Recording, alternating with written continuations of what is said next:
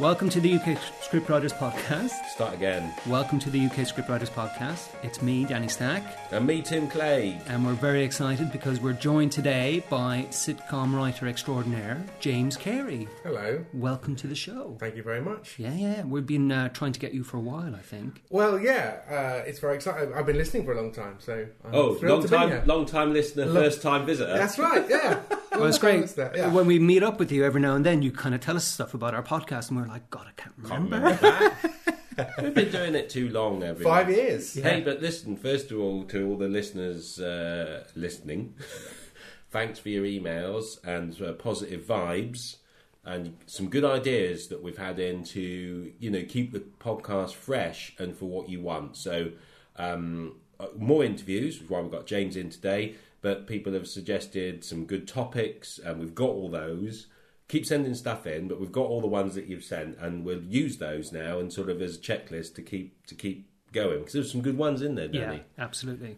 Um, so, yeah, contact us at u k scriptwriters at hotmail dot com, and we'll reiterate all that at the end. But uh, focusing on James for the moment...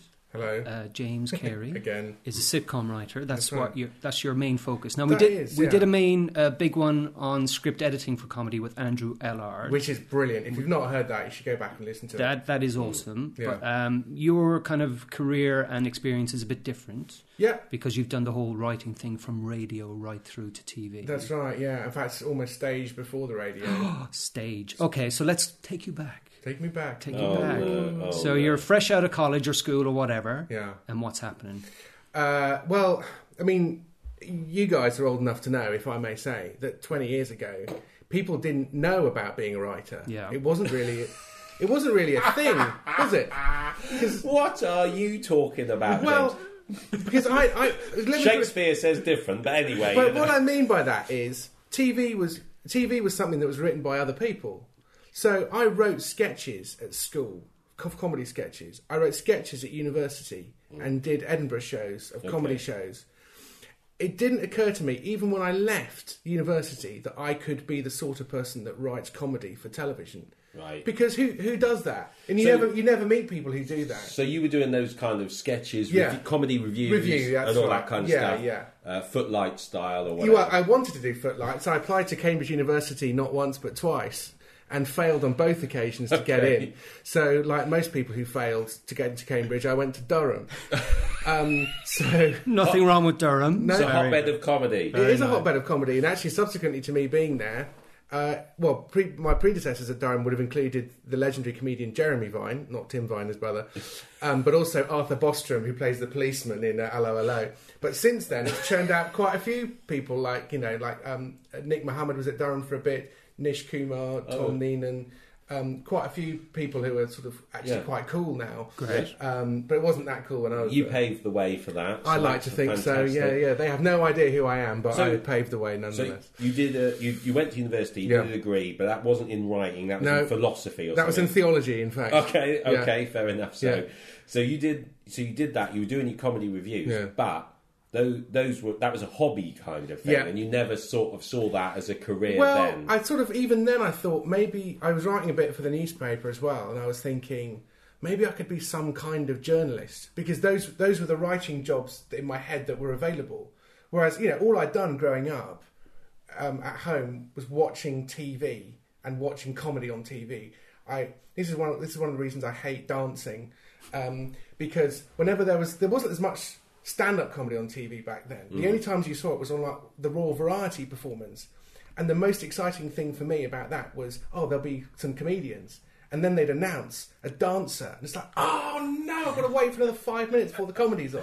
Yeah. So, um, so that, for the same reason, I that's why I can't stand horse racing, because they used to show horse racing instead of cricket. So I have this knee-jerk childhood reaction to horse yeah. racing, which is... There should be Test cricket on and not horse racing. This is so, great. Feeling robbed. This is probably going a bit deeper than you're expecting. Mm. Uh, but not that normal for yeah, our podcast, yeah, is yeah, it, yeah. really? So, uh, yeah. So what year are we talking we're, about? We're talking about, about ninety-six, ninety-seven. Yeah, okay. Um, and so I did a couple of Edinburgh shows. You say that then, as if you did them by yourself. I'm sure you didn't. No, well, there was a bunch of us uh, at the university when there was like eight or nine of us kicking around. And then after we left... uh, a year or two after we left, three of us, or four of us, did a show in Edinburgh at the Fringe. And that is... that was very much the engine room of comedy then. It, mm. it, it's not just the engine room now. It seems to be the entire chassis mm. and, yeah, and yeah, the electrics. Yeah. Um, so we Big did all, kudos as well. Yeah. So we got nominated for the Newcomer Award, uh, which helped. And, and you got, were performing in those as well? Only you, I wasn't really... You were the reluctant performer. I was the reluctant performer when I couldn't get the sketches down to only two people. Yeah, I understand. Um, yeah. What were so, you called? Uh, we were called Infinite Number of Monkeys. Oh, I remember that. Um, so we did, uh, yeah. So it was mainly a two-man sketch show, and we did three years uh, worth over the course, you know.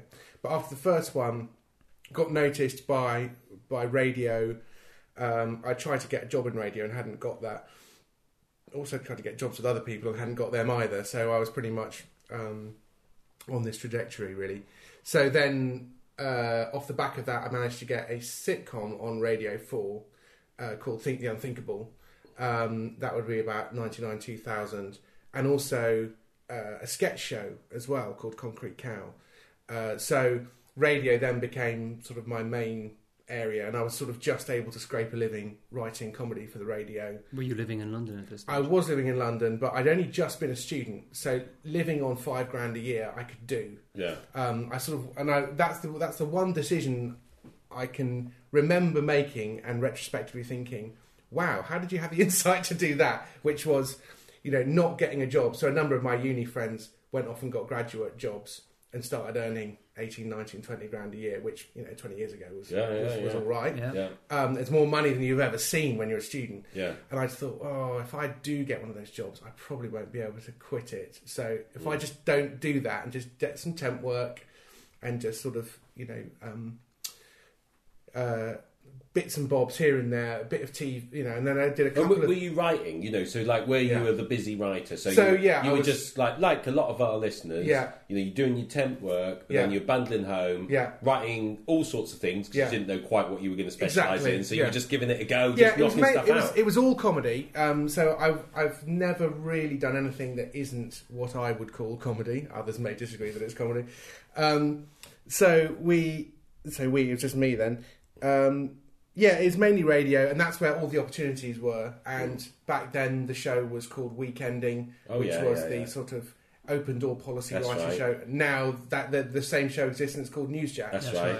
right. Um, and that works really well for some kinds of writers. And I was, you know, and often the sorts of writers who then go on to write sitcoms. Mm. Um, well, tell us about that but again, because yeah. there'll be listeners, and they'll be thinking, "Well, I, I." I've given it a go. I've written a couple of things for Newsjack. Yeah. I've sent them in. I've not really heard. Yeah. Were you in the same boat? Or yeah. was it because they'd come and seen your show in Edinburgh that they were like, kind of like, no, actually, we'll guarantee you to get a few yeah, sketches no, on. I mean, it wasn't quite that, because these sort of things were kind of going on at the same time. So I think I moved to London, was trying to write for Weekending, and then a year or two later, I think after Weekending had even finished, um, we then did a stage show that that went quite well, and then I was sort of right. but, but so you slow so it's so just a little yeah, each yeah. thing getting a little yeah, bit it's better like, yeah it's like the stalagmite yeah. slowly yeah. growing with yeah. drops yeah, yeah yeah yeah yeah um so you know uh but undoubtedly the radio sitcom was probably the first proper break, as it were. Um you know, people sort of say, oh, when but what was your big break, and you sort of go, well, which one, you know? Yeah, there, no, were, lot, oh, yeah, there were lots no, of them really, and of course, um of course.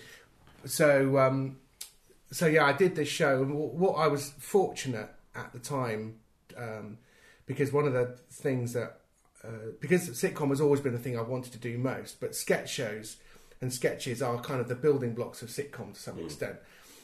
And also, they suit, especially people like me at the time who were overeducated men in their twenties. Sketches are all about ideas, and you just need to have a good idea. I mean, it's like a yeah. short film in a way. You just need to have yeah. set up... Here's yeah. the idea, here's the twist, yeah. joke, joke, joke, joke, joke, yeah. punchline. So you sing, bam, your done. singular idea yeah. is great for a sketch, because yeah. you can just explore fully that idea yeah. in the sketch. Hammer it into the ground. Ne- and never have to come back to it exactly, ever again. Yeah. Exactly, and that is a really good... And it, it teaches you great... And that's why those guys listening, guys and girls listening who were doing Newsjack and finding it really hard, there is an extent to which it's like doing scales. If you want to be good at the piano, you've got to do your scales. If you don't want to do your scales, yeah. you're never going to be that good at the piano. Yeah, good analogy. So Newsjack and those sorts of sketches, another one called The Show What We Wrote or something mm. like that. Mm. Um, and I've been involved in shows like that as a script editor, like uh, recorded for training purposes.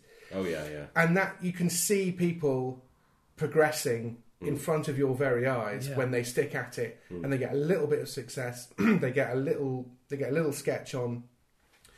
And that's why it's worth really throwing yourself into it if you can bear to, and it may be you discover that actually you're not that as interested in comedy as all that mm. um, and that's fine. You've mm, learned yeah, something exactly. So trying something and not enjoying it, I mean I did some work experience with B B C News at the end of my second year, again because I didn't know I wanted to be a writer or that I could be mm. and even though I was doing news even though I was working on the national news doing work experience, I thought, oh, this is boring.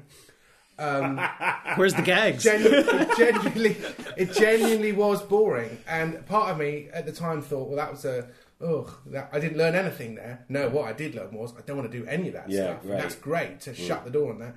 Also, when I moved to London, I did a bit of.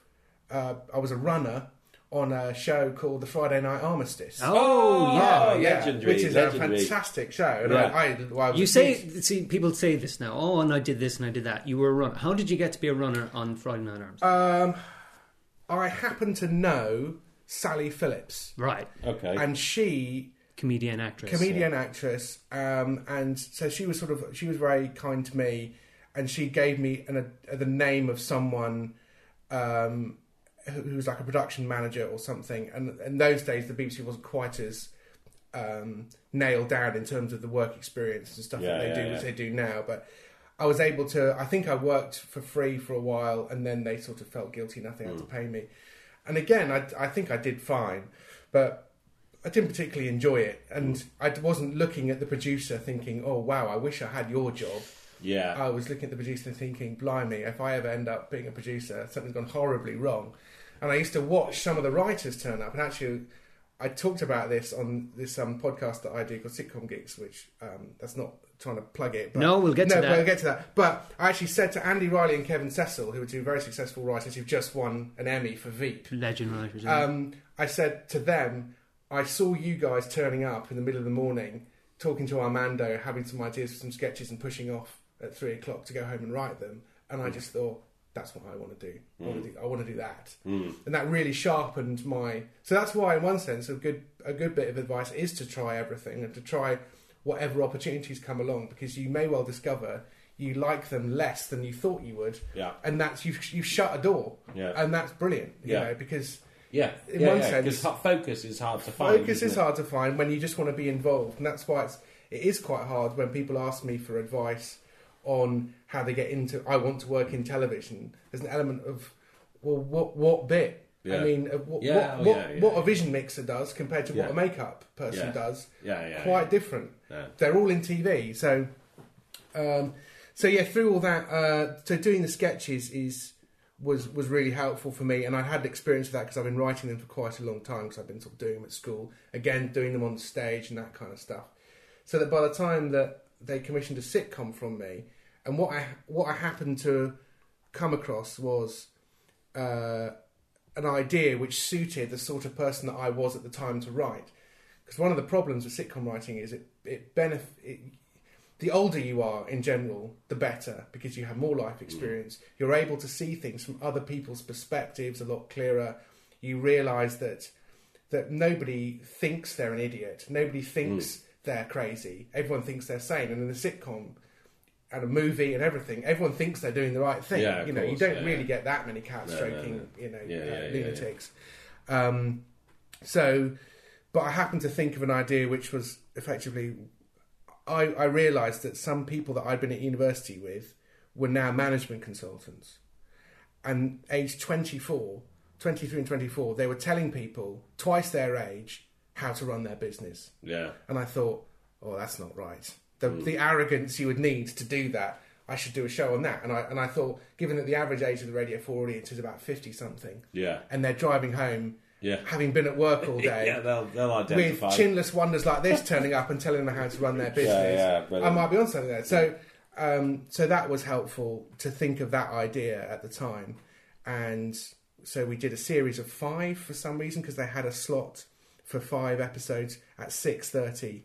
And um, boy, that really focuses your mind, mm. you know, because you think, blimey, a million people are going to hear this. Yeah. Uh, note to self, don't suck. Yeah. Um, but then through that, because it was my first sitcom and my producer's first sitcom, uh, they said, oh, you should, we'll, we'll give you a bit of help from a guy called Paul Mayhew-Archer, who was sort of involved in the department at the time in a sort of general roving B B C sort of role. Yeah.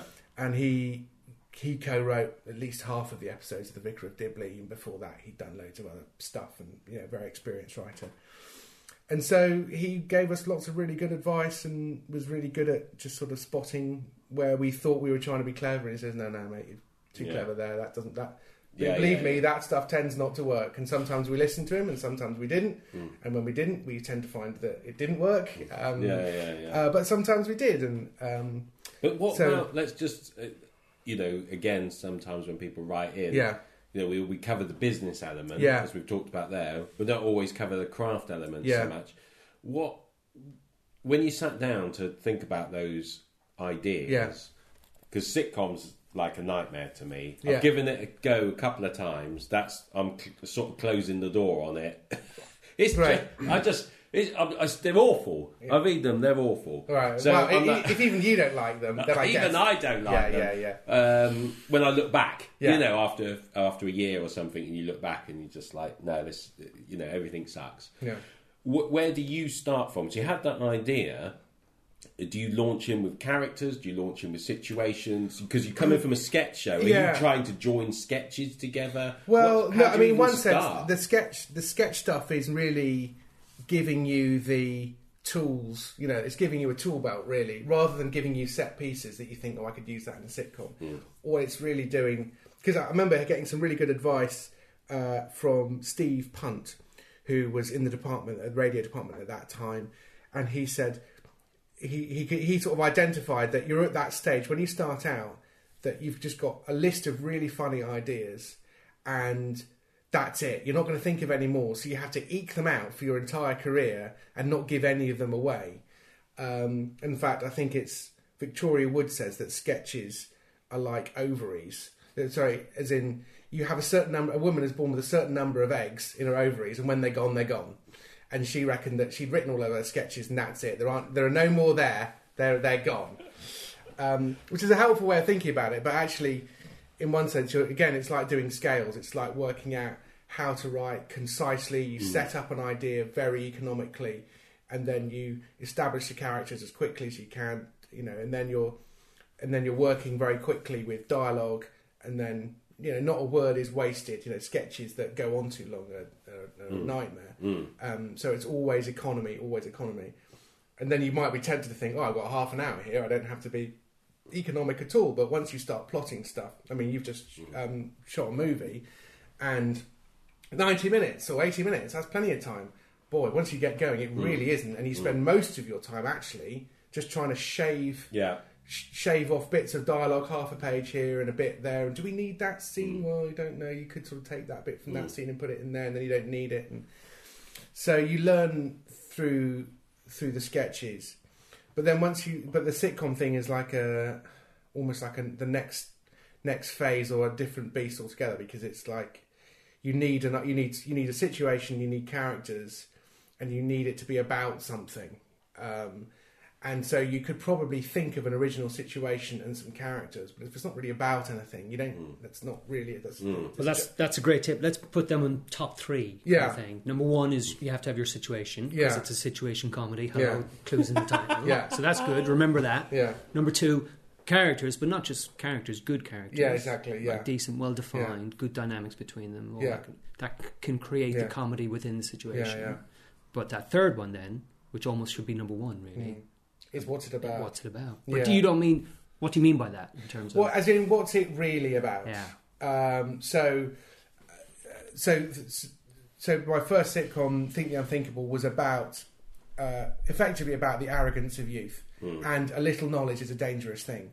So the main, the, the lead character was played by Marcus Brigstocke, who played someone who had totally drunk the management Kool-Aid. Yeah. And so they would they would often destroy the companies that they went to advise mm. because they, they did it with such confidence that everyone just thought, oh, great, this is what people are doing now. And in it would just turn to total disaster. Mm. Or it might go well, but for unexpected reasons. The one that sticks out is there was a failing hospital that wasn't getting enough stars because there was a star rating of hospitals mm. at the time. But they improved the food to such an extent, at, at such great expense, that they ended up getting three Michelin stars. So they did get the stars, but they were the wrong kind of stars, right. If you see what I mean. Yeah, so it was that, yeah, it's yeah, that yeah. kind of thing. Um, but, uh, sorry, what were, you, what were you on about? Oh, what's so, it all about? I mean, what's it all about? about? Yeah, so yeah I mean, once... So, the theme I mean, almost, isn't it? it, it theme. What, what is the point of it? In actual, yeah. in actual fact, sometimes you don't need to know that going in when you're planning it, because these sorts of things... Uh, emerge, but by the time you sort of start writing it, you really do need to know. Mm. I mean, my my second uh, radio sitcom, once um, once Think the Unthinkable eventually got cancelled after four series, uh, which was a shame. Um, they said, "Oh, what else? Do you want to do another one?" And I said, uh, "Yes, please." Um, do, do, do you want to earn money as a writer? Answer: yes. You're still writing by yourself at this stage. I was, yeah, that's because right, that's yeah. uncommon in comedy, especially mm. with your background in radio sketches yeah. and yeah. Edinburgh that's just, and I just hadn't really because the guys I. been at uni with had all gone in different directions, and I hadn't really. A lot of people who write in a partnership write with someone they were at school with quite often, or at university with, or the, they were kind of the person they met on their first day trying to write for Weekending or Newsjack or whatever, and they sort of discover that they, you know, they make each other laugh. I never really had that um, at the start, and for quite a long time afterwards. But the, the next wasn't show... wasn't making anyone laugh. No, exactly. Well, also, I just thought, you know, I slightly arrogantly thought, I don't... Or, or, it's a mixture of arrogance, but also just like, I can't split the money on this. I couldn't... If yeah, I did, yeah, if yeah, I could yeah. only take fifty percent, I'm not going to eat. Yeah. yeah. So it's more self-preservation than anything else. Um, so, like, with the next show, which was, I thought, wouldn't it be great to do a sitcom set in Bletchley Park? Because Bletchley Park is cool. Mm. Um, and... It wasn't. It was sort of was at the time, and then went away, and then came back again. That's true. Um, that is true. And yeah, but of... it takes a special mind to look at Bletchley Park and think that's a hotbed of gags. Yeah, exactly. So, or everything, you, everything that's funny, coding, yes, war, very easy to explain this is, this... without pictures. Yeah, yeah, yeah. So, and that took a while to. And for, for those reasons, in one sense, you, you've, you've identified these are problems.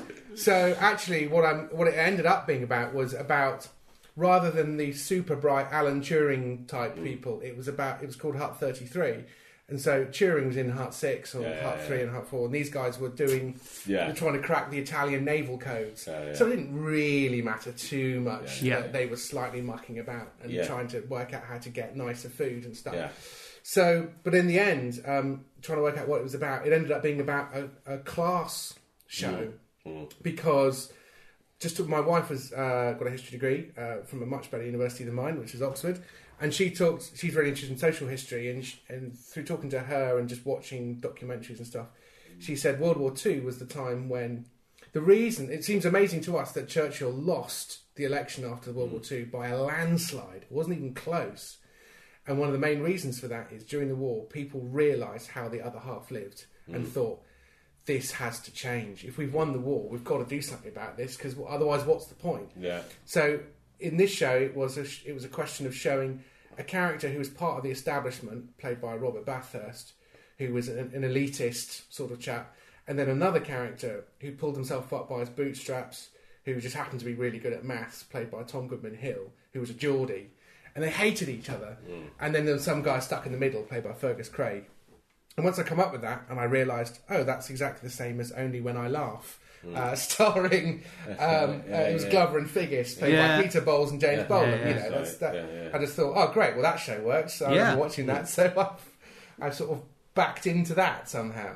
That so good. You sort of need to know what it's about, otherwise it's just otherwise it's just a bunch of stuff. Okay. Yeah. Um, So you and, and quite often when you then start the show and you start writing it, or even once you start making it, you discover that the show isn't actually about what you thought it was about uh-huh. at all, um, and it sort of develops its a life of its own. But by that point, you've got living, breathing characters who are sort of when you know when it's going well, and I'm sure you found this when you're writing stuff, when the characters are, are talking. You're, yeah, you feel, yeah, when yeah, you're yeah. writing, it feels like you're just writing down mm. what they're saying. Yeah. I mean, that's voices in your head yeah. in a good way. Yeah. And yeah. ideally for money. Yeah. As opposed to requiring medication. What's the kind of the, the nuts and bolts of it? So how long would you get to write? So say you, you're doing six episodes. Yeah.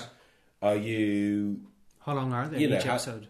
There's yeah. twenty-eight minutes. twenty-eight minutes on radio. You're recording wow. about thirty-four. Wow. Okay. Um, so and you're well, recording and chopping stuff. And then you're recording two, and you're recording two in one night right. as well. In front of an audience. Yeah, in front of an audience. Yeah. And how long have you got to write those? So you, um, so yeah. you, have you delivered them months before, no. or, or are you, are you kind of like so you're recording two, no, and you then d- you know you're still polishing the, you're, the, you're, the next week. You deliver That's... the you deliver the first one months before, yeah. and then the second one comes a bit after that, and then. You You start start tearing your hair out. Yeah. Um, usually, the lead for radio, in my experience, the lead-in times usually aren't too bad. Mm. Um, and it, as you obviously get more experience, you get faster. So I ended up writing um, a couple of episodes of somebody else's show uh, called Elven Quest, which is like a uh, Lord of the Rings spoofy kind of show, which had sort of like Darren Boyd and Kevin Eldon and people like that, and it was just great fun. And with those, I just thought, oh, I could probably write... Because I knew the show, I really liked it. And I just thought, oh, I could probably write one of those in two weeks. From beginning to end, as it were. But they'd already set up all the characters. It was series yeah, four, yeah, and that yeah, was fine. Yeah, yeah, yeah. So in terms of... For me, it was always a couple of ideas for the... You know, come up with some ideas, that's a day. Hmm. Polishing, refining those ideas, that's another day.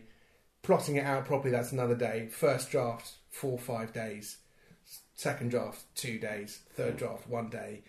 Yeah, that's sort of about ten, eleven working days, and then you've got the recording. Yeah. But that's sort of, now that I know what I'm doing, on a show that I'm confident already yeah. works. So when you're...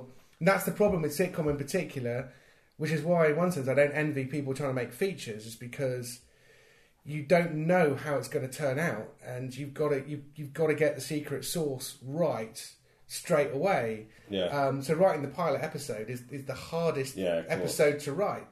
Um So, because you, you've got to set up all the characters, estab- you know, establish the situation. Yeah. From a blank canvas, the audience have no idea who this, you know, who these people are, why they should care about, and all that kind of stuff. And with a movie, you're doing that every time, and, mm. which is why I've always been more attracted to sitcoms because it's like, well, you've d- you've done all the hard work. Yeah, yeah. Um, and that's yeah. why movies now are so sequel based, aren't they? You yeah. now just get tons and tons of sequels. That's it. What um, what you talked before about uh, Edinburgh mm. being like now everything, yeah, and uh, part of that has led to a rise in the kind of act, uh, writer performer, yeah, you know. So you've got a show on at Edinburgh, and they bag the, you know, yeah. they've written that, so they bag that kind of performer, yeah, and then writing. And obviously, you're not a performer, yeah, yeah, only a reluctant performer, and now not a performer yes. at all. Do you think that you could do it, do it, do it again now, or do you think now because you're not, yeah. you don't want to do the performing part, mm. you'd be at a disadvantage if you were starting today? Well, it, it, I mean, I, I would say that if you can perform and you can bring yourself to do Edinburgh, it would be well worth your while doing it.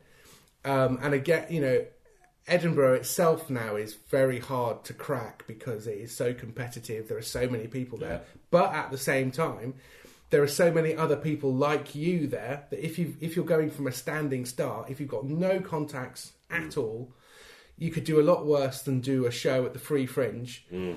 And it'll probably be awful. As in, your show will be awful because you haven't because you haven't got any experience. But that's yeah. all right; it's fine. You may make your mistakes, and yeah, yeah, yeah. But there'll be some good stuff there, I'm sure. You'll see what other people are doing, yeah, and they'll see what you're doing, and then you realise, oh, well, actually, next year, yeah. we could do something a hundred times better together, yeah. yeah, and and you've got and suddenly you've got friends and contacts, mm. you know. Yeah. So like yeah, like yeah, you yeah. guys are, all, are rightly encouraging people to go to screenwriting festivals. Because it's it's about being in the mix, you know. It's about yeah. it's about being around because you, you have to be part of the industry, yeah. and you know feel like you belong as well. It's um, hard when and, you're on your own, isn't it? Oh, As, as a writer, sort yeah. of thing. It's, yeah, you are uh, screaming. It's demoralising. Yeah, and you feel powerless, really. Mm. And that and that is again the beauty of doing stuff live, which is why it felt like I had an advantage because I did some bits and bobs at school and then at university. Is you get that immediate reaction and you sort of work out. In fact, I was listening to uh, your last interview with Mark um, Stay. Mark Stay. Mark Stay, which is great. And he said that he had somebody quite early on say, you should be a writer because you can mm. you can do this. Mm. And that's actually, that's a really big thing, because I remember the first or second time I went down to radio to write Weekending, um, the script editor, who doesn't work in comedy anymore, I don't think, and is, I think left writing altogether, he sat me down and just said, right, you've written five sketches, um, uh, let's just go through them. And then he start, he tore into the first one and said, okay, the problem here was this and this and this. And, he looked, and, then, he, and then he looked at me and he just said, oh, I'm only telling this because you're good. And that, you know, none of those five sketches got on. They weren't, they weren't yeah, right. Yeah, yeah. But, but he, he just said, he, he just, he then. just said, oh, you can do this. This is fine. Yeah. Don't, don't worry about it. This isn't. You are not wasting your time by doing yeah. this. And actually, sometimes at those open door policy shows, what a great thing you, to say. Yeah. You mm. can spot people who probably are wasting their time. Yeah. yeah. But then again, they might off. They might be the next Mike Lee. So who who knows? Yeah, yeah, yeah. yeah. You can't know really, can you? No. Um, So, but I, I was in that position because I'd already been writing sketches for three, four, five years, and I'd done a whole lot of stuff at uni and failed in front of audiences, succeeded sometimes, you know, worked out why I succeeded, and then failed because I'd actually failed to work out why I'd succeeded. You know, there are so many ways of doing it, and it just so it's, it's it is a mixture of contact, experience, and yeah. it just takes a long, long time. Well, everything you describe so far is the classic trajectory almost yeah. of the modern comedy T V writer. Mm. You know, uh, when I started in Channel four's comedy department, it was like people writing sketches just yeah. on their computer. They would send them in. They wouldn't get anywhere. But if they went to Edinburgh and did, did a show, even if it was rubbish... yeah. It was like, that was a one notch on the scale, as you say. Yeah, yeah. Um, and then radio was the natural next step. Yeah. And getting a few um, sketches on radio. Yeah. Then you'd write T V sketch shows. So you get your sketches on the T V, uh, whatever sketch show yeah, was around. And, and you would you would hear about T V sketch shows that were looking for material that you just wouldn't have heard about exactly. before. Because you would just assume Armstrong and Miller have got their own writers and that's that. Yeah. No, no, that's that's not the case. Yeah. They're, they're, they're taking, they've, they've got previous writers, but there are new ones coming through yeah. all the time. Mm. Previous ones maybe got their own show now. Yeah, and they're, and they're, they're writing movies yeah. for Aardman. You know, yeah. they're, they're, yeah, yeah, yeah, they're yeah. doing their own thing. They've moved, they've yeah, moved exactly. on. So that was the natural evolution. So from sketch shows, doing your own sitcom kind yeah. of thing, which is you, which, which mm. we'll get to. But do you think that's changed now, even in, as we move into the twenty-first century? Well, I mean, going back to what you asked about the writer-performer, the writer-performer is a little bit of a game-changer. Mm. And... because the biggest shows recently, in terms of mainstream sitcom, well, and even not mainstream sitcom, you're looking at Miranda, mm. writer-performer, you're looking at Missus Brown's Boys, yeah. writer-performer, mm. you're looking at Not Going Out, Lee Mack, mm. writer-performer. On B B C Two, you've got The Trip. Mm. Yeah. Uh, you've got um, other shows. You've also got Rev, mm. but Tom Hollander was the co-writer of some of the first episodes of that with his regular collaborator. But what's interesting now is, in one sense, I think some of the comedy slots are now being hoovered up by writer-performers, but almost never do they write by themselves. Yeah, true. So Jack Dee did Lead Balloon. He wrote that with Pete Sinclair. Mm. Um, what's his name? Simon Amstel did Grandma's That's House, right. and he co-wrote that with mm. his with his mate. Mm. Lee Evans, if he ever does another sitcom or something, but he's got a guy he writes with all the time. Mm. And then once, and you know, Lee Mack did his show, and there are five or six writers credited on that. Dave mm. Cohen's one of them, and mm. who take a gag pass at it and are part of the process. So there's a sense in which um, there's still there's still tons of comedy around, but your role as a writer, the, the old so the old days. I did a blog post about this a while ago, I think. But if you look at the top twenty or so sitcoms of all time, which Which, when the B B C did their big thing about ten years ago about yeah, Britain's yeah. best sitcom, and they got the top ten, and and I think it was run by Fools and Horses. That's right. It? But out of the top ten, twenty, thirty shows, all but about one of them were written by writers, mm. not writer-performers. Mm. And the only big hitter one written by writer-performers was Fawlty Towers. Yeah. Um, but all the others were basically written by two blokes who'd been at school together. Yeah, yeah, you know? yeah, yeah So you're yeah, looking yeah. at...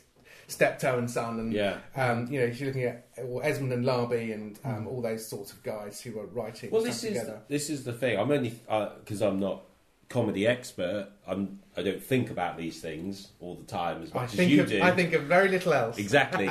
But the thing that a writer can bring, as in the work that mm. you've done, is the sort of ensemble kind yeah. of, you know, Dad's Army kind yeah. of thing, yeah. or your, your group mm. of management people, or, yeah. you know, that kind of thing. Whereas the writer-performer is normally Miranda, it's about yeah. me yeah. being funny yeah, yeah. with some, you know, backup. Yeah. David Brent, you know, yeah, yeah. whatever. Whereas, like, the writer is like, right, I'm going to write about anything and yeah. anyone, and I can, you know, I can move gags around, yeah. and it's that kind of thing. So you almost see those differences, don't yeah, you? Yeah, yeah. So it would be a shame if the writer-performer idea went too far, because we lose that whole yeah. genre yeah. of the ensemble I, cast. I mean, I agree. I mean, I think it's, you know, it's it's probably a both and. It, what was great as writers was to be able to work with... So what writers... do deliver on and can deliver on is a writer performer show is so it's put so much pressure on the writer performer mm. that if you want more than six episodes ever yeah. you're going to probably need a bit of backup because yeah. they're going to burn through a lot yeah. of their ideas but also a lot of their energy mm. so and that's why, you know, Not Going Out has been able to run for seven eight series. I or tried out like that. for Not Going Out. I don't know if you know that, Tim. You, was, did you write a spec? I wrote a but of a spec of Not Going Out, which yes. is rare.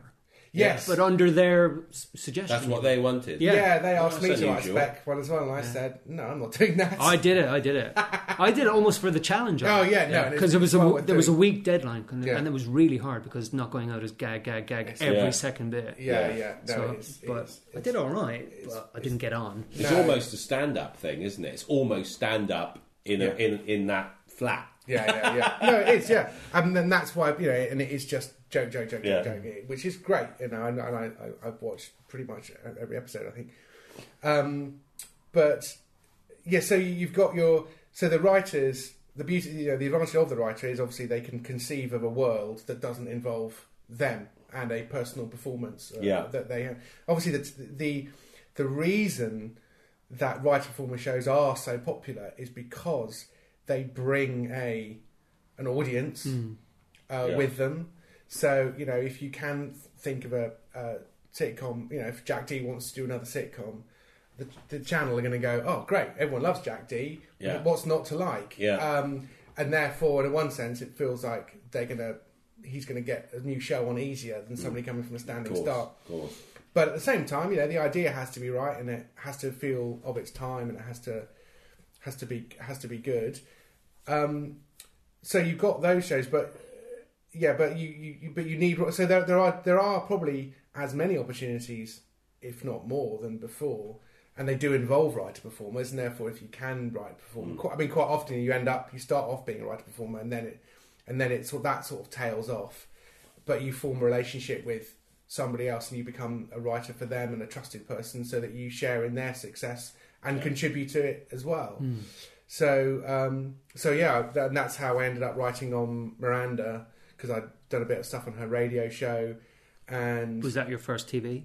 Uh, no, um, I because of doing Think the Unthinkable with this Paul Mayhew-Archer um, mentor, as it were, he then got me uh, work writing uh, a show called My Hero, oh, uh, which Arlo was the Arlo Hanlon yeah, show, yeah, that, which yeah. was... Uh, That's early two thousands. Early yeah. two thousands, uh, much unloved by critics, uh, perfectly right, enjoyed yeah. by the audiences. Yeah. You know, it's basically Mork and Mindy. Um, that's right, so yeah. that's from, with yeah, Dougal. Yeah. With, with Father Dougal, yeah. I mean, what's not to like? So, uh, through, so I did... So through my experience of doing radio, I then got to write some episodes of that, and I did six in the end. Did I did two... in series four, two in series five, and two in series six. And for me, and that's why I've, um, I'm always immensely grateful uh, to Paul, and why I slightly dedicated my sitcom writing uh, uh, book to him, um, is because through that I I had a paid apprenticeship, effectively, mm-hmm. an extremely well-paid apprenticeship, because I was writing B B C One mm. primetime B B C sitcom. One primetime. Didn't you do Smack the Pony or anything? I like did that too. Yeah, yeah that was because that was before, before that. Yeah, yeah, yeah, and that's great to do, and I enjoyed that, but I wasn't I wasn't really part of that. Yeah, I was just sort of slightly on the periphery. That was just literally every writer known to man. Yeah. Please send us your sketches. Yes, yeah, pretty much. Um, yeah, yeah, and, and and some of us had stuff that st- stuck, and some didn't. Mm. Yeah, um, it was very, very a very variable show. It was, yeah. yeah, but it was very popular at the time. Yeah. It was oh, huge, yeah. huge thing. Yeah. But so I did. I did six episodes of My Hero, and I did an episode of My Family as well. Uh, again through Paul, who sort of put me in touch with them. So that was. So I so I'd done seven episodes of again somebody else's show. Mm. Um, and when that, when sorry, Jim, when did you feel like confident? Or do you still not feel I look, confident? I look forward to that day. Yeah, no, don't, no, don't well, be so modest. Well, no, you know, like, so it sounds like there's a lot of... I mean, again, this is the thing, time compression in yeah, retrospect. Yeah. You know, it sounds, then I did this, then I did this. And of course, like, we know yeah. that can be two or three years yeah, apart yeah, when exactly. you say, then I did yeah, that. The horror yeah. of experience. Yeah. And all this. And well, and lulls in between. But when did you feel like, actually, I kind of know what I'm doing? Yeah. It was kind of like, I know... I feel like, you know, when the phone rings and someone says, you know, can you help on my show? You know, you sort of feel like, yeah, I can do that. Yeah. I'll be all right with this. And I don't need to start looking for other jobs. You know, like yeah, this is yeah. the career. Think, when did yeah, you feel that? Um, yeah, it was probably, it, yeah, it probably was, you know, five or six years in. I think mm. by the time I was writing episodes three or four of My Hero. By yeah, yourself um, still. By yourself. Yeah. But with a lot of... help from, of course, yeah. from their team, of course. Who between them had directed Alexi Sales stuff yeah. and had created sitcom, you know, Who's yeah. Dares Wins, and, you know, just the the, the the comedy chops of the people that I was working with to make sure that, mm. you know, I felt like I was cycling with stabilisers, mm. yeah. um, but being treated as if I was competing in the Tour de France. Yeah. Uh, it was great. And uh, it was a very, ple- it was, it was a, you know, although... I have had the worst day of my professional career also on that show um, when uh, the read-through of one of my episodes uh, just wasn't funny. I mean, it just it was it, right. it was obvious to everyone in the room that this script stinks. It wasn't your first one, though. No, Thank no, God. It wasn't, okay. Mercifully. But what? How did that? Um, how did that happen? If you see, have you have you found an answer of why that was? So, like, when you were writing it, did you think, this is as good as the other one? Yeah. It's been hilarious. So yeah. you, you, you were totally blindsided by that experience? Well, I was. Or um, did you have a little niggle? Like, no, I, mm. I, I was totally blindsided by it, which is oh. why it was so unpleasant. Yeah, cool. And what was what was the the, the great thing about it was... I mean, the, the thing that made it even worse was we'd already pre-recorded about two or three scenes of it that had special effects added to them that we were pretty much committed to. So mm. there were some tent poles pretty firmly whacked into the ground... Uh, which I was not really at liberty to change. But, you know, the, the director, John Stroud, the exec uh, producer, Marcus Mortimer, the uh, script editor, Paul Mayhew-Archer, the show creator, Paul Mendelsohn, and Jamie Ricks, the producer, and the, uh, no, it was the, it was the director, uh, no, producer, they just, we, we went downstairs afterwards. The actors all went home because there was no point in rehearsing this. Mm. And... Um, And they all said, uh, "Oh, we didn't see that one coming. We thought the script was in good shape. Uh, let's, mm. let's. What's what are the problems here?" And they just, we we just fixed it. Mm. As in, we worked out a way forward. And at lunchtime, by the time we hit lunchtime, I was like, "Right, I I better go off and do these rewrites." Then and they said, mm. "Yeah, good luck. No, can we have it in the inbox early first thing, please?" Mm. So I just went home and rewrote the darn thing and. Mm. Had some very concrete ways forward. Is that the one that won a BAFTA? No, but, uh, yes, that's right. My Hero winning a BAFTA, imagine. Um, but the uh, but it was my favourite one of the six. We there did. You go. I knew it would come out. It was, like. And it was one. Yeah, it was. It, it, it was. It was a great fun episode. But yeah, no, I. It, it was awful. It mm. felt awful. But in one sense, that was my lowest low. Mm. But to survive that, I just thought, okay, I do. I do well, feel that's like when you're working with great guys, yeah. like. Almost a list of legends. Yeah, yeah. Then it's a, if they think it was all right, yeah. you know that it wasn't anything you've just yeah, done and you realize, out of stupidity. Yeah, you yeah. Know, you yeah. realise that these, again, I was mentioned earlier, these things take on a life of their own. You just mm. think, oh, this is great, this feels good, and then you discover, oh no, it's no good. How do you have a? I mean, it's hard. Comedy's so subjective. Yeah. Um, do you ever get into ridiculous? Arguments about what's funny yeah. that is of course the least funny thing to do yeah, when, yeah. when you're discussing, you know, that is your, but it, it is how your... to fold a deck chair and you're describing it and of course that's absolutely yeah absolutely no no comedy there, but when you see it it might be funny yeah, yeah. or it might not exactly. How, how do you how do you sort of settle an argument about what's funny or not? Well, in a sense um, it depends who you're talking to really, because there are when it's just you you can pretty much do whatever you like. Um, so with radio, that's the beauty of it, is you are the writer and then there's the producer, and the producer may have strong feelings about stuff or not. And so in one sense, you're going to, uh, they're going to back you and your judgment. Um, and the beauty of radio, again, which is why listeners should really think about radio, is the opportunities there are enormous. Uh, Radio four could probably commission more original comedy than all of T V put together. Mm. Uh, so the opportunities there are, are huge. And also what's great is if you are wrong in your judgment and you fail, it doesn't matter because mm. no, nobody nobody really cares too much. Um, that's the frustrating thing about radio is if you get good at it, yeah. um, nobody cares. But also if you failed at it, also nobody cares. Yeah, yeah, yeah, so yeah. there's an element of, um, it's a, it is a double-edged sword in that sense, or a very blunt sword in both edges, yeah. so I can't quite yeah. work out what yeah, yeah, yeah. Um So I, one show I ended up getting involved with, uh, which I've written, now co-written eight series of, is a show with Milton Jones. So uh, so the latest version is called Thanks a Lot, Milton Jones. Mm. He is the star of the show. The show exists because of him. Mm. I write stuff with him, apart from him, we and then we just go we just go through it line by line over right. the course of two days. And he then, often after that, has a pass by himself. And if he just doesn't like jokes, he'll just delete them. Yeah. And that's... and Because and he's got to deliver. Yeah, he's got to deliver. So he has to be comfortable yeah. with doing and, that. Yeah, he did. Milton is the, is the nicest man in the world. Very easy to get on with. Um, and is, you know, doesn't have to prove himself. So, but what he occasionally does is when I write a joke, or we go through it, and I discover that he's deleted a joke that I've written. Mm. And... Yeah, I, I, you know, I don't really have a particularly big ego problem, but I say, "Oh, what happened to the so and so joke?" And he, he goes, "Ah, just didn't didn't quite do it." Mm. And and I, and, I, and sometimes I would come back with, "But it's exactly the same kind of joke as this other joke you do, and that always goes really well." To which the answer is, "Yeah, I know, yeah, yeah." But it's just like he's he's the one out there who has yeah, to sell cool. it, yeah. and exactly. And, and so it was great to learn that lesson before I then worked with Miranda, who. Again, she is the one who... Her name is the show. Mm.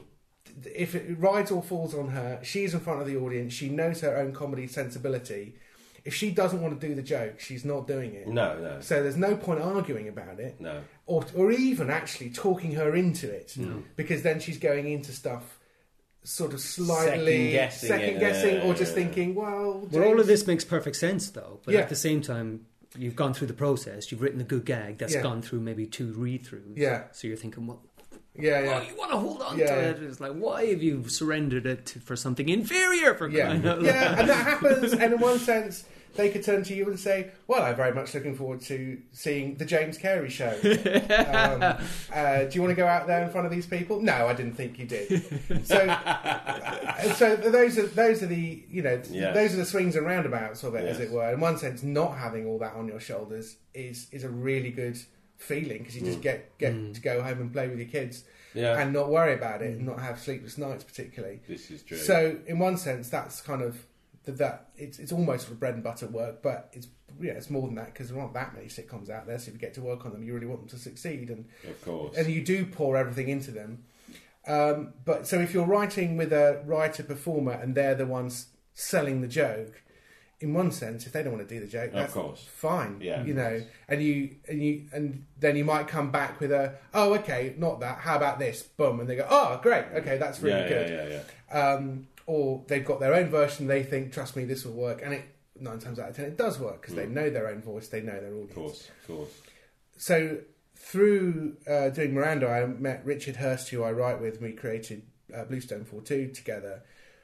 We we resolve our differences slightly differently, because we know none of us is pulling rank on the other, because mm. we're a partnership. Mm. Um, and in general... Uh, we don't really ever do lines that neither that we're that only one of us is happy with. Quite often, right. one of us will say, "Oh, I'm not sure about that one," and then sometimes Richard will go, "Well, no, the reason it has to be that is because of this or that," and you go, uh, "Oh yes, oh no, yeah, no, because it pays off the joke earlier," and then okay, yeah, that's fine. Or sometimes I just go, he'll defend it, and I'll go, "Yeah, fine. I, I, I, I'm not going to have another go at it because I don't feel that strongly about it," mm. and sometimes. It's it's more a question of I don't like it or he doesn't like it, and then we just think of a third way that mm. we both like, and that usually produces something that's stronger than the original joke. Although yeah. that's the problem, is you never you never know. There are no real control experiments. No. Yeah. Um, although you, I suppose the Edinburgh Fringe to some extent is where you do the same show twenty-three times in a row, and what gets laughs one night compared to the next yeah. night is baffling. You know, yeah. it's like yeah. Oh no, know. There's no rhyme or reason. Yeah, to yeah. it, a lot especially of the time, if you've got there? a real woofing joke at the top, mm. and they don't go for it. And you think, oh my goodness, this is... You know, we've had one or two of those, and you do a whacking great big joke, and the audience, you just get nothing. Yeah. You just think, oh, this is a long thing. So you go through the show, not much laughter, and then at the end, the crowd just go, yeah, that's great, that's great. So, oh man, he could have told us. Yeah, yeah. He could have let uh, us know you were loud, enjoying funny, it. L O L. Yes, exactly. I was uh, at the Screenwriters Festival, I went to talk to Carl Gottlieb, who wrote The Jerk. Oh, Steve yeah. Martin. Blimey, that's uh, a classic. Yeah, and they met by doing stand-up together. So it's okay. virtually the same thing yeah. as you're talking about, yeah. but much earlier in time, obviously. And, um, yeah, he said he's still sort of none the wiser about what's funny. Yeah. You know, until he does it. And then, only then, he goes, only if after three shows, you know, people have all laughed or all yeah. not laughed. Yeah. Can he be certain? Because yeah. it's so variable, like yeah, what yeah. gets a laugh, doesn't get a laugh, and so on. So the only time they... him and Steve Martin were confident that yeah. a gag was good yeah. was after three consecutive yeah, kind of yeah. laughs or no, you know, or no yeah. laughs. So it is it, it's that process very tricky. Then, then the wiser, if you yeah, see what I mean, yeah. after a, after a lifetime doing that's it. That's the thing. I mean, and actually, for, for listeners who are interested in that particular joke mechanics sort of stuff, um, the Comedian's Comedian podcast is fantastic. Um, and they're, they're, I mean, Stuart Goldsmith must have done over one hundred thirty, one hundred forty of them, where he just does boringly technical conversations like we're doing now, but with stand-up comedians. He's right. a stand-up comedian himself. Yeah. And he talks to them about their process, Great. how they do new material, how they got their breaks. Oh, that would be good. There's a particularly good one he does uh, about joke mechanics with um, Gary Delaney, uh, who is a joke, joke, joke guy, uh, does Mock the Week sometimes. And there's another guy called uh, Adam Bloom as well, who's a real joke technician, who also has a slightly... Um, Uh, odd ability to pretty much remember every joke he's ever heard anyone do wow. ever. So sometimes a comedian might think of a joke and then just think somebody must have thought of that. Oh, I'll phone Adam Bloom. Adam, has this joke so-and-so been done? Uh, no. Oh, so-and-so does a joke that's similar about this, this and this, but I think you're all right. Oh, great. Cheers, Adam. So, you know, this, this sort of joke mechanic world yeah, yeah. is kind yeah, of an yeah. interesting one. But, you know, as a as a non-performing writer, the, these are the sorts of things that you are thinking about. Of course, about. of course. Um, and sort of en- enjoy, you know. So, exactly. uh, yeah. Right, well, it's better wrap it up. Well, Andy, time's no. pressing. Well, but if you've got a last minute... Last, bit, well, yeah, well, you, you, ma- you mentioned Bluestone forty-two. Yeah. So, so far you've been the poster boy for the comedy writer trajectory. Yes. Edinburgh, radio... writing your own um, episodes for T V. Yeah. Then you get to the holy grail of doing your own show. Yes. Which you co-created with Richard Hurst, yeah. as you say. You've done two series of, of Blue... Three series of Bluestone forty-two. Oh. My God. Oh. Yeah. Uh, and that's now finished. And that's all I'll over. I'll be definitely now. Finished. Yes. Okay. Right. We, we hadn't, but the channel had. Yeah, whatever. Let's not rake over that, but it's finished. yeah. yeah. So... I don't know. Tell us about that. I mean, I have a specific question, but I think it should come after whatever you want to tell us about. Well, only in that it just felt really great to be able to call the shots and mm. do your own show. Um, and it felt like everything I'd done up until that point was feeding in, and I did actually have the confidence by that stage. You know, I, I mean, I, I pitched a T V version of Think the Unthinkable about uh, seven, eight years earlier, uh, and...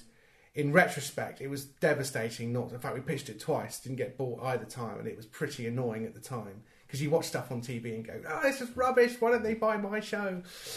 And looking back, you just think, "Oh, I'm not sure I was ready.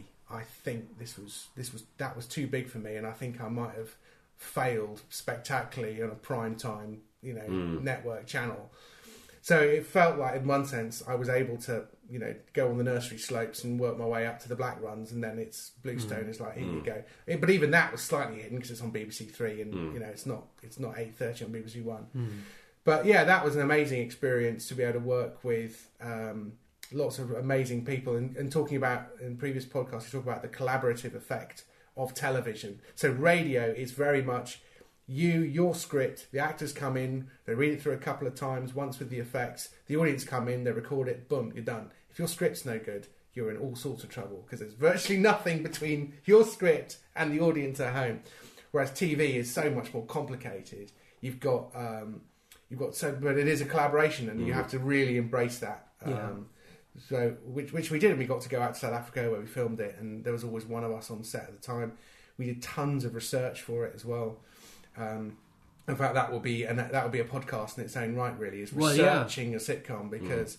it's something that initially, especially if you're young and lazy, uh, you don't want to research something because you'd rather just write the T V mm. version of what you think that world is, and actually. But we talked to quite a lot of soldiers and ex-soldiers, um, and the stuff we found out was just way more interesting than we could possibly have come up with ourselves. And all I would say, in in, in all twenty-one episodes, uh, there's a there's a sort of an A plot, a B plot, and a C plot. So if there are sixty plots, I would say at least forty-five of those plots came from a genuine story that we heard, yeah. that we've tweaked or twisted in some way. And you know, it's based on experience. Um, so, so the research really unlocks the, wor- the unlocks the world, and suddenly you start to be writing about truth and reality in a way that comes across. So we always try to get stuff militarily correct, even though we know the audience don't know mm-hmm. and probably don't care, but they can sort of tell yeah, oh, yeah. when it's fake, yeah. even though they'd have no way of knowing whether mm-hmm. it's fake or not. So. I think doing a research if you can, if you if you're going to set a sitcom um, in a betting shop, which is always the, the example I always use as a betting shop because there hasn't been one on that, and I'm pretty sure I'm never going to write one on that, so that's fine. Mm. But you want to go yeah. to a betting shop, spend a lot mm. of time there, try you know lose some money in a betting shop and see how it feels. Talk to people who work there, talk to people yeah. who come in and go, yeah. talk to the manager, talk to somebody who runs the place who doesn't actually get to talk. You know what I mean? You sort of want to immerse yourself in that world. Um, Because then you'll start to think of those real characters, and then they start to talk in your head, and you get yeah. to write it down rather than writing, you know, which is a lot easier. Yeah. But but you had a follow up. I did. My specific question, really, almost controversial. Yes. Would you call your own sitcom a sitcom? Because it was a comedy drama. Well, that, uh, that's my question. I'm yeah. Like, no, we. But we, also in terms of traditional sitcom mm, audience. Yeah. And then say The Office. Let's say The Office. Yeah. Sp- uh, sp- paved the way for that handheld, yeah. no studio, and then everybody did it like that. Yeah, yeah. So the modern sitcom has become a different beast now. It has, although I think there is. I think the sitcom has always been for me uh, a half-hour comedy narrative mm. where the characters basically begin and end in the same place. No, nobody learns, nobody changes. That for me is why why I love sitcom the most, because I think that most accurately reflects the human experience, which is. People don't learn, mm. they don't listen. You have the same conversation with the same people every week. Like this podcast. Like this podcast. But, you know, with your, with your other half, with your parents, with your brother, your sister, yeah, with yeah, your colleagues, yeah, yeah, yeah. you were just like thinking to yourself, how are we discussing the same thing mm. again? I know what so-and-so is going to do before he's even done it, even mm. though I've told him mm. to not do it that way. I think that represents... that represents life. I think sitcom taps into that. So I think it is, although it, its roots are undoubtedly in the theatre and in the live thing, I think the non-audience sitcom has always been a valid form of the sitcom. And so for me, it's sort of... we only And we only called Bluestone a comedy drama at the start because we didn't want people to think that we were making jokes about soldiers. It's audience, audience expectations. Yeah, well. So we were trying to... Where's we the laugh track? We were slightly covering yeah, ourselves, yeah, yeah. but actually we wrote it as a comedy. Mm-hmm. We didn't... And in order for you to have proper comedy and also to reflect the truth of the situation, it is going to be inherently dramatic wherever you are, but mm. especially where if you step outside the yellow line, you might lose both of your legs. Mm. I mean, that's going to that's going to focus your mind slightly. Mm. So, in one sense, the drama, we only really had drama to serve the comedy. Um, so it was great to be able to do, you know, when eventually one of the characters does have a pretty serious um, incident, we were then able to do the joke whereby a, a genuine story we'd heard of some soldiers who sent their mate who'd had his leg blown off a bag of jelly babies with all the leg with, with, with one leg bitten off, all of them. And you know, we, we didn't get to do that joke in series one because it's a bit dark and bleak, but mm. we pretty much got our way there to series three. And so in one sense we were doing the drama because we wanted to do the comedy as well. Mm. Uh, so you know, they really do go uh, hand in hand, which is why your show has to be about something. Yeah, great. And, exactly. yeah, and Bluestone is about why exactly. soldiers love being soldiers. Okay. Okay, well, that's awesome. We could chat forever. tell us where you are online, because I know you're online quite a bit. Like yeah, that's right. In lieu of actual working.